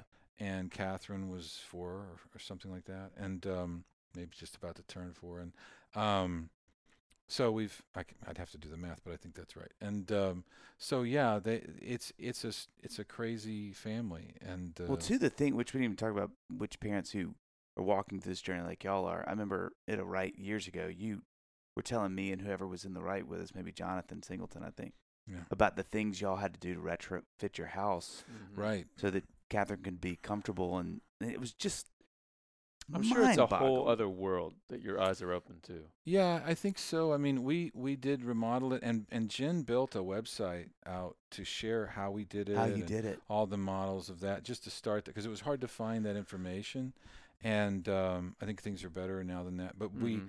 we pushed pause on that to do LUCI. Really? So we thought, well, it'll take three to six months, and then we'll be back. And and uh, and and like, and I, I- we really, I was starting to produce a little bit, and so we just pushed pause on everything except LUCI. We thought we'll do that, Yeah. and um, and then and that's been you know four years ago and or more. And so, I yeah, here's what I will say too. You know, I don't normally talk a lot about it, but we feel very blessed, and specifically what I mean by that is unmerited favor. Isn't that what they call grace? And uh, I mean, where you can't believe that in spite of the mistakes and in spite of the failures and the setbacks and the choices that shouldn't have been made or, or should have been made, um, that you get to be here and you get to have this family and you get to have these experiences. Um, every day I have to do my prayers and my things I read and my object writing. I do I have a pretty ritualistic about it. And um, because I want to make sure I'm set as well as I can uh, in that attitude. Because it's very easy for me, at least, to slide into the gray or the dark. Right. Mm. Uh, Yeah. And maybe that's part of the songwritery Mm. Yeah. the melancholy thing. Well, but Don't want to lose the whole thing. saddest yeah. songs of country music. saddest so- song. That's your gasoline, though. So don't let's yeah. don't get rid and of even it. Right. that, even the sad song thing, there was a moment where one day somebody said, "Have you heard this song? It's really sad." I can't remember what it was, but it might have been like Three Wooden Crosses or something like that. And I was like, "Oh God, I heard it. I just can't." It might have been Letters from Home, actually. Mhm. Uh, that's a monster song, uh, David Lee and Tony Lane. And um, I said I can't do it. I love it so much, but I hate I hate listening to songs that are that sad. I like Uh-huh. happy songs. And everybody at the office was like, "I'm sorry, what?" They're like, I'm sorry, Barry. You would say- Did sorry. you say you like? And it turns out, yeah, I do like. You know, I know all of them. Yeah. all the fun songs. Okay, small side. You know what song? It made me cry mowing my yard. That's how, and it does it every time. What's a, Uh, one more day, Diamond Rio. oh, yeah. I can't. Uh, that's how I feel and about you that think song. you're ahead of it, and then Oh, it gets you. I'm like, I got you. Because it's kind of because you know it's a big chorus. Yeah. It's not like a sad. One more. And I'm telling you, hand to Bible. I'm in the middle of my yard and I have to turn the mower off because sweat and tears are stinging my eyes, and I'm just like, I one more day to be with you. da, da, da. yeah, I think Jen Dean lives, and I know my boys do, even in movies and things like that. They live for those things where they'll, if you hear me go, Oh yeah, Yeah, yeah, it's yeah. the breath. you know, you're just Yeah. like, you're trying to gives you away. control the irregular breath. And uh, you're just like, oh, no, I can't take it. You know, and uh, yeah. that's that right. well, so so we've kept you here forever, by the way, and there's a million more I questions. this I doubt really seriously. I've given you anything useful, but because I heard the other interviews and like they all had like really No, good no, no, don't you do book. that. You know, they had a Don't book you do that that. they a were. book. we and have a well, book it's of just a matter of time. Yeah, yeah. We'll have you back when the yeah, book's yeah, ready. yeah, yeah. Oh, okay, so as you know, we always end with a couple of questions. Okay, I'll try. Um, you want to go first for me? I'll go first. Okay, go. Yeah, we'll switch it. Okay. Um, what is the one thing you want your kids to know? Hmm. I I think it. I, you know, you want to say that I love him, but I think it is that I love them the way they are, Mm. Mm-hmm. and that I'm proud of the way they are. I with my oldest boy, uh, I had I grew up in a time where this was normal, so I want to protect my dad here a little bit. But there was this deal where it'd be like, ninety-two percent of what you do is good, or ninety-eight percent of what you do is good. It's the two percent that ruins it. And he was just trying to get me to try harder, Yeah. motivate me. But I kind of heard it, and that kind of spilled into my theology as well. And so with Alex, my oldest, I really wanted him to know, I love you. You're perfect the way you are. Yeah. And that sounds great until you realize it's the same trick. I didn't mean it that way because at a certain point, he's trying to be perfect because he's been told he's perfect. Yeah. Like I was trying to get to perfect, Right, right? Wow. And I had never thought of that. And so Mhm. with the younger guys, he was the stunt child. With the younger guys and gals, I think I'm trying to go out of my way to just just let them know that way you do that thing. I love you that way. I Mm. I love that about you. t- All the things, Mm.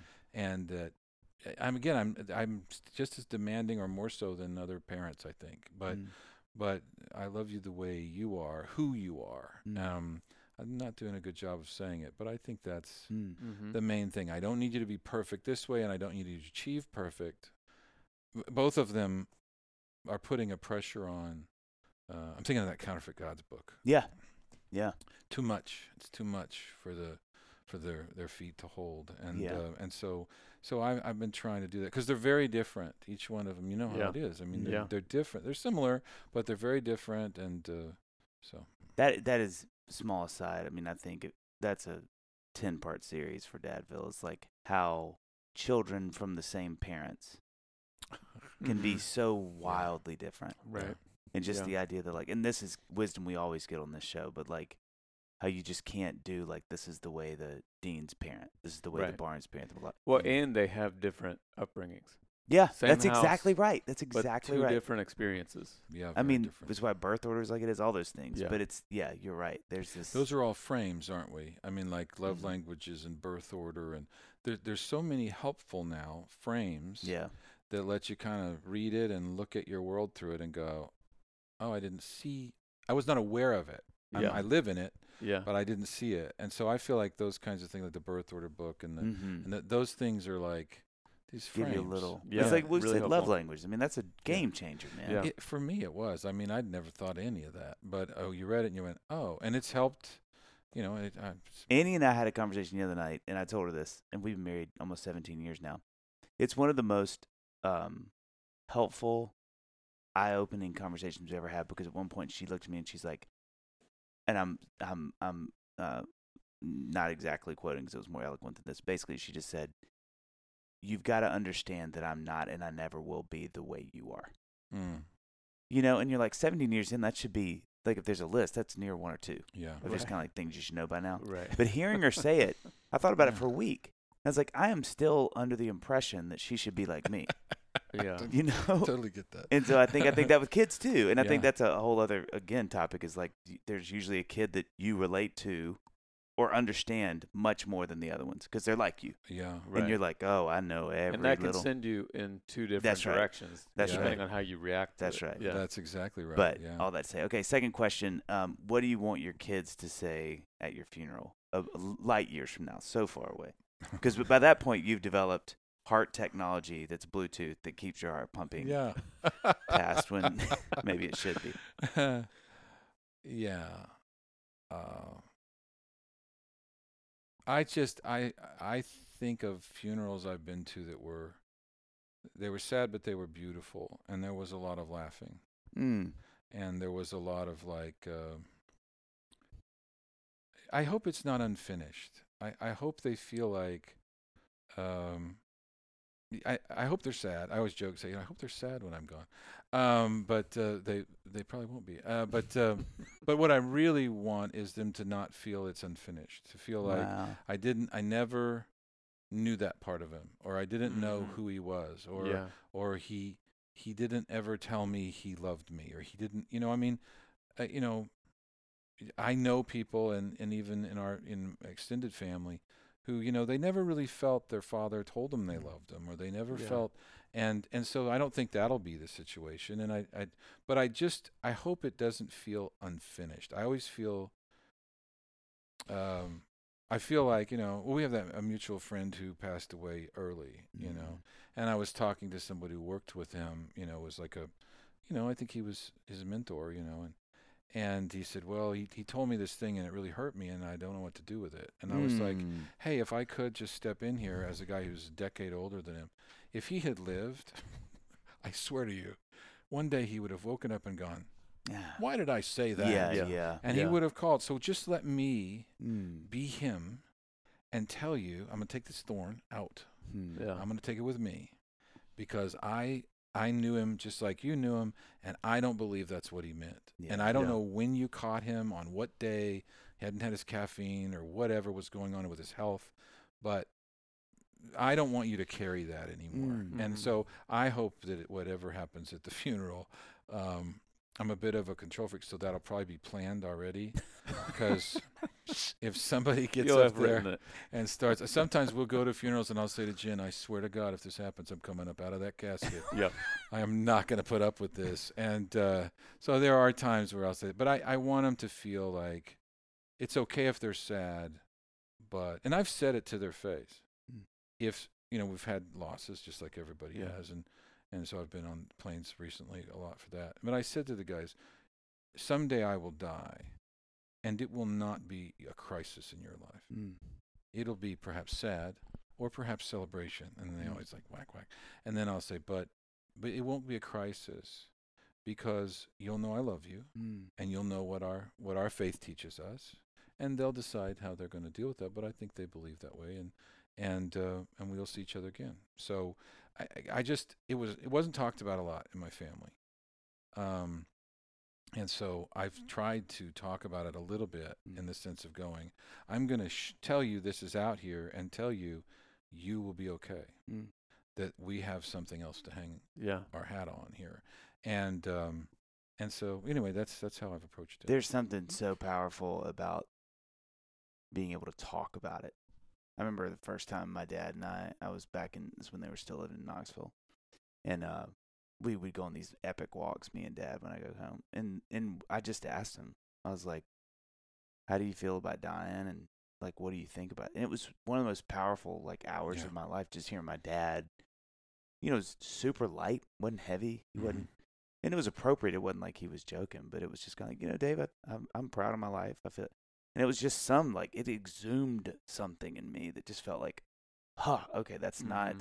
that's a beauty. I've never heard somebody say that unfinished, but that's how I felt. I felt like that's one thing now I know. I have something to. hold Yeah, when it happens, it doesn't feel unf- there's not like you hear people talk about when they've lost uh, parents when they're young, Mm. and some of them become great writers. You think of Paul McCartney and Mm. Lennon, and and um, you know, but but that seems to be what I hear is. I never got to. I never knew about. I don't know who they are. When Mhm. when they got to be in their late teens and the kind of the call of the blood, I want to know where I come from. I want to Mm. know who I am. And they didn't have somebody there to answer that Yeah. and so I think there's a, um, I think that's, uh, hopefully, you know, they'll feel that way about it because they've got Jen, and so Jen's really key to the whole game. Yeah. So I mean, so she'll. he's back there making. The I've snowballs. noticed a a really beautiful theme with these last two questions that we've asked almost all of our guests, and I didn't I, I I didn't realize it until just just now, but I think for the most part the answer to the first question is that I love them as they are. Mm. And the answer for the most part to the second question is I hope that they say that they knew me.